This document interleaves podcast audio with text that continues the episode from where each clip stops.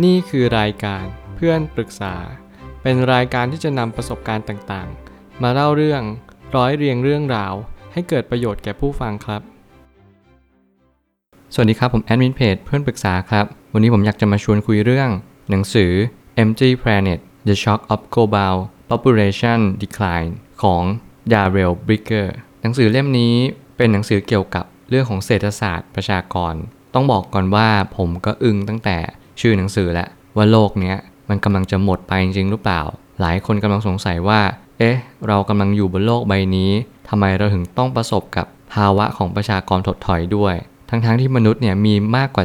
7,600 ล้านคนทำไมเราถึงต้องประสบกับภาวะถดถอยนี้ด้วย และอะไรเป็นสาเหตุหลักล่ะ ผมก็มีคำถามมากมาย และผมเชื่อว่าหนังสือเล่มนี้ก็ตอบผมได้ และใช่ความรู้สึกของผมเซนของผมมันตอบว่าหนังสือเล่มนี้มาตอบเกือบทุกคำถาม ที่ผมสงสัยในชีวิตว่า เออ แล้วโลกเนี้ยมันมีอะไรที่เราต้องรู้อีกบ้าง ผมเลยตั้งคำถามขึ้นมาว่า เมื่อเห็นหน้าปกของหนังสือก็ถึงกับตระหนักเกี่ยวกับโลกใบนี้ หมายความว่าผมรู้สึกว่าเออ ถ้าเกิดสมมติเรากำลังอยู่บนโลกใบนี้จริง ๆ แล้วถ้าเกิดสมมติโลกมันต้องแตกดับไปละไม่ว่าจะเป็นเพราะเหตุผลอะไรก็ตาม ไม่ว่าจะเป็นเพราะประชากรลดลง เพราะว่ามนุษย์ไม่ได้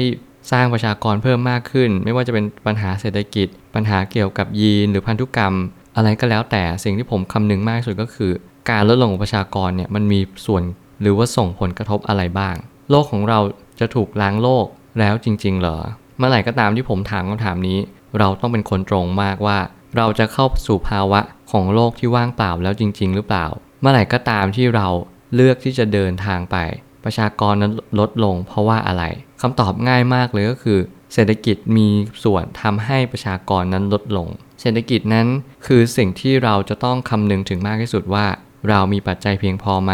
ต่อการที่เราจะมีลูกกันขึ้นมา แล้วอะไรเป็นสาเหตุหลักให้ประชากรลดลงอย่างมหาศาล ก็ต้องบอกได้เลยว่า คนเจนใหม่ก็คือคนเจน C หรือว่าเจน Y มีความเห็นว่าการมีลูกเหมือนมีภาระ มากกว่าเราจะสร้างความสุขให้แก่กัน แล้วความคิดนี้มันฝังรากลงลึกเกือบทุก culture หรือวัฒนธรรมเลย หมายความว่าแต่ละประเทศเนี่ยก็จะมี mindset เกี่ยวกับการมีลูกแตกต่างกันไป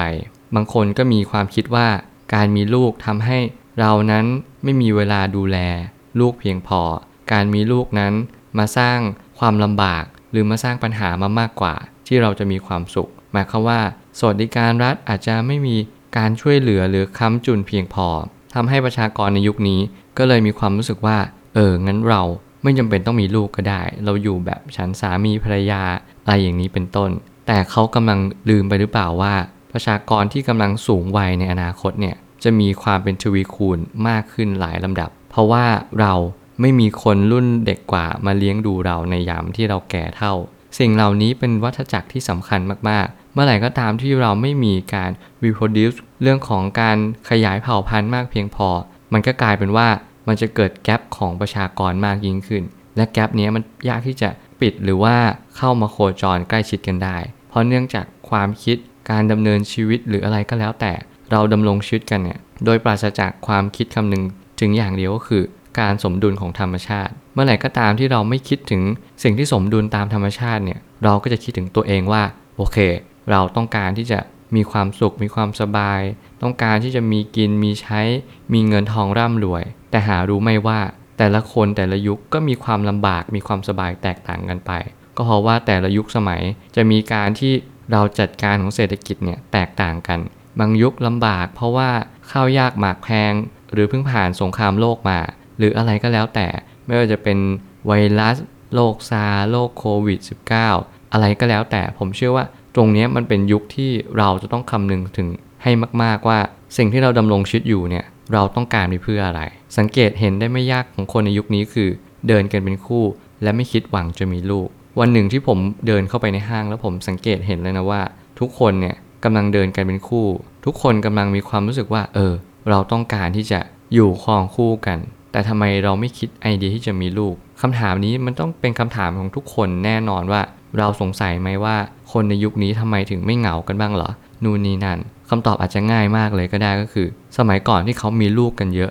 อาจจะเป็นเพราะเหตุผลเดียวคือเขาว่างก็ได้ ผมได้ยินคำพูดนี้มาบ่อยครั้งมาก แต่ผมก็ไม่คิดว่ามันเป็นความจริง แต่ไอ้คำพูดเล่นๆว่า เฮ้ยกับการที่เรามีลูกเยอะแปลว่าเราว่าง เวลาเราว่างเราก็ทำกิจกรรมร่วมรักกันมากขึ้น ซึ่งผมเชื่อแล้วว่ามันเป็นความจริง ทุกวันนี้เรามีเวลาว่างน้อย เวลาที่เราจะมานั่งคิดเรื่องอนาคตน้อยลง เวลาที่เราจะมานั่งคิดเรื่องส่วนตัวน้อยลง เราคิดแต่เรื่องงานเรื่องเงิน เรื่องเศรษฐกิจ เรื่องความมั่นคงในชีวิต จนเราลืมไปว่า สิ่งที่สำคัญที่สุดไม่ใช่ตรงนั้นเลย สิ่งที่สำคัญที่สุดก็คือ เราต้องหาเวลามาแบ่งให้กับตัวเองบ้าง เรามีลูกไม่ใช่เพื่อว่าให้เขามาช่วยเหลือเรา หรือว่าให้เขามีความสุขอย่างเดียว แต่เรามีลูก เพื่อให้ประชากรนั้นสมดุล มีประชากรเพิ่มมากขึ้นทำให้เด็กรุ่นหลังเนี่ยบริหารประเทศหรือว่าโลกต่อไปได้ ไม่อย่างนั้นเราคิดแค่ครอบครัวเราเราคิดแค่ความสุขสบายของลูก เราจะไม่มีเหตุผลอะไรเลย ที่จะมาหักล้างความคิดของส่วนตัวเราได้ เพราะว่าเราไม่ได้มองแบบมหาภาค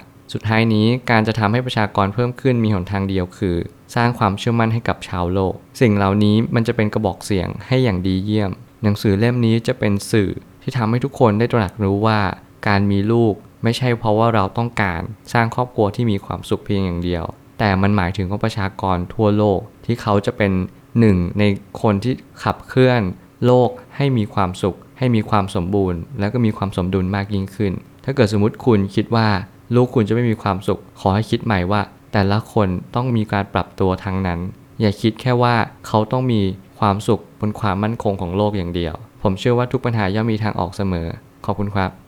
รวมถึงคุณสามารถแชร์ประสบการณ์ ผ่านทาง Facebook Twitter และ YouTube